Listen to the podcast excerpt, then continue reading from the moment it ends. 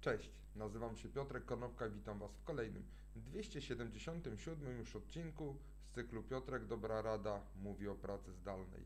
Dzisiaj opowiem o sześciu problemach związanych z tą pracą i podam sześć tipów, jak tych problemów unikać albo jak je rozwiązywać.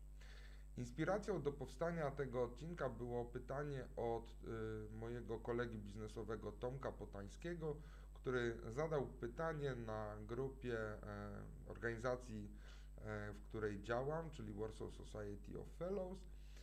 I to pytanie dotyczyło tego, jak często e, firmy prowadzone przez członków Warsaw Society of Fellows, jak często te firmy organizują spotkania wewnętrzne jeden na jeden, tak żeby ograniczyć ryzyka związane z na przykład rotacją pracowników. No i postanowiłem przeszukać e, najnowsze doniesienia związane właśnie z tymi elementami, co na przykład wpływa na taką rotację i dotarłem właśnie do kilku badań i kilku materiałów na temat tego, co może być dobrą odpowiedzią dla Tomka. Po pierwsze, pracownicy nie mają możliwości odłączenia się od pracy. Więcej niż 1 trzecia e, pracowników boryka się właśnie z takim problemem. Mówiłem o tym e, na, e, w jednym z ostatnich odcinków Piotrka Dobrej Rady na podstawie badania przeprowadzonego przez FlexJob. A jak mówi Catherine Quimbao, jest to szefowa marketingu w Eaton Square, wypalenie jest prawdziwe i w momencie, gdy pracujemy z domu, to jest po prostu bardzo łatwo pracować dłużej i jakiego można zastosować tipa, żeby po prostu się e, wyłączać. E, pani Quimbao e, podpowiada, że ona ma ustawiony budzik po prostu na godzinę 17 i w momencie, gdy ten budzik dzwoni, wie, że w ciągu 5 minut musi po prostu zakończyć to, co robi w danym momencie i zacząć w tym, od tej chwili ten czas wolny dla siebie. Po drugie, pracownicy czują się pod presją. I może być to presja zarówno wewnętrzna, bo pracownicy się boją, mogą być to, może być to presja kolegów, może być to presja przełożonych. Więcej niż połowa pracowników boi się, że ich przełożeni źle oceniają ich produktywność. Link do badania firmy Achievers oczywiście jak zwykle znajdziecie na dole. I jak można temu zaradzić? Po prostu zachęcajcie pracowników i y, przełożonych tych pracowników, tych menedżerów liniowych do tego, żeby się bardziej y, skupiali na rezultacie niż na wkładzie pracy. Po prostu mierzenie produktywności jest e, bardziej istotne niż ciągłe jej monitorowanie. Po trzecie, pracownicy są mniej szczęśliwi. Od rozpoczęcia pandemii 42% pracowników mówi, że czują się mniej szczęśliwi ze swojego życia. Link do badania firmy Joblist jest oczywiście jak zwykle poniżej.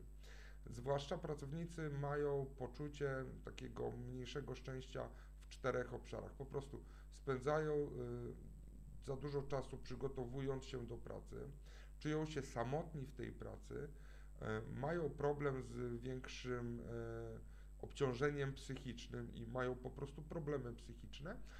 I jednak pomimo tego, że jesteśmy z, w domu, czy spędzamy czas w domu, to spędzamy mniej czasu z rodziną i przyjaciółmi. A jak można temu zaradzić? Po prostu, żeby pracownicy czuli się lepiej i bardziej zadowoleni w pracy, to należy zachęcać liniowych y, przełożonych do tego, żeby rozmawiali z tymi pracownikami przynajmniej raz na tydzień na temat tego, jak się pracuje zdalnie. I to jest odpowiedź dokładnie na e, pytanie zadane przez Tomka Potańskiego.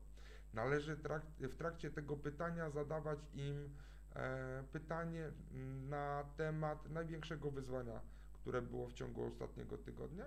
I po trzecie, należy jednak robić po stronie firmy coś, żeby ograniczać te stresy.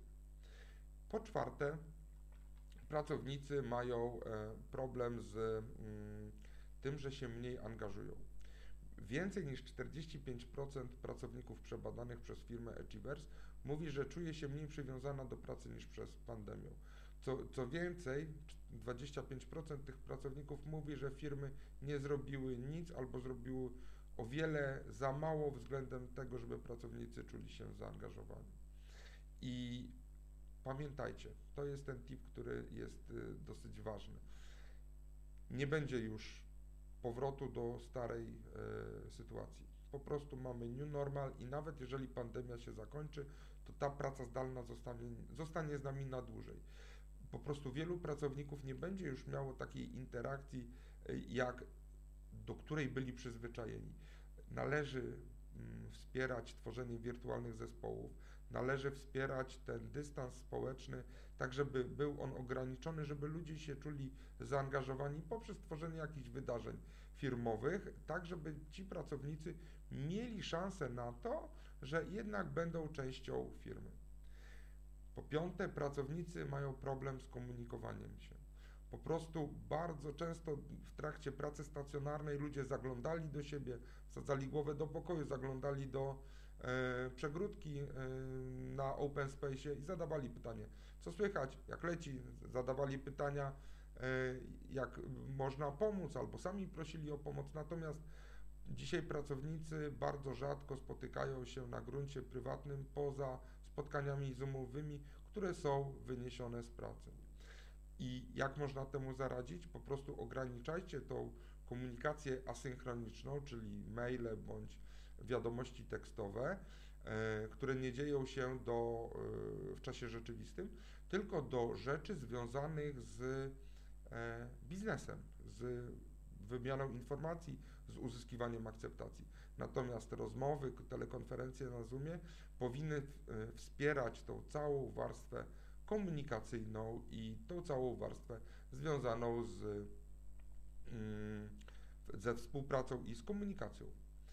Mam nadzieję, że te kilka porad e, podpowie Tomkowi i innym ludziom, którzy zastanawiają się nad tym, jak usprawnić e, pracę zdalną, tak żeby wasi pracownicy byli bardziej zadowoleni.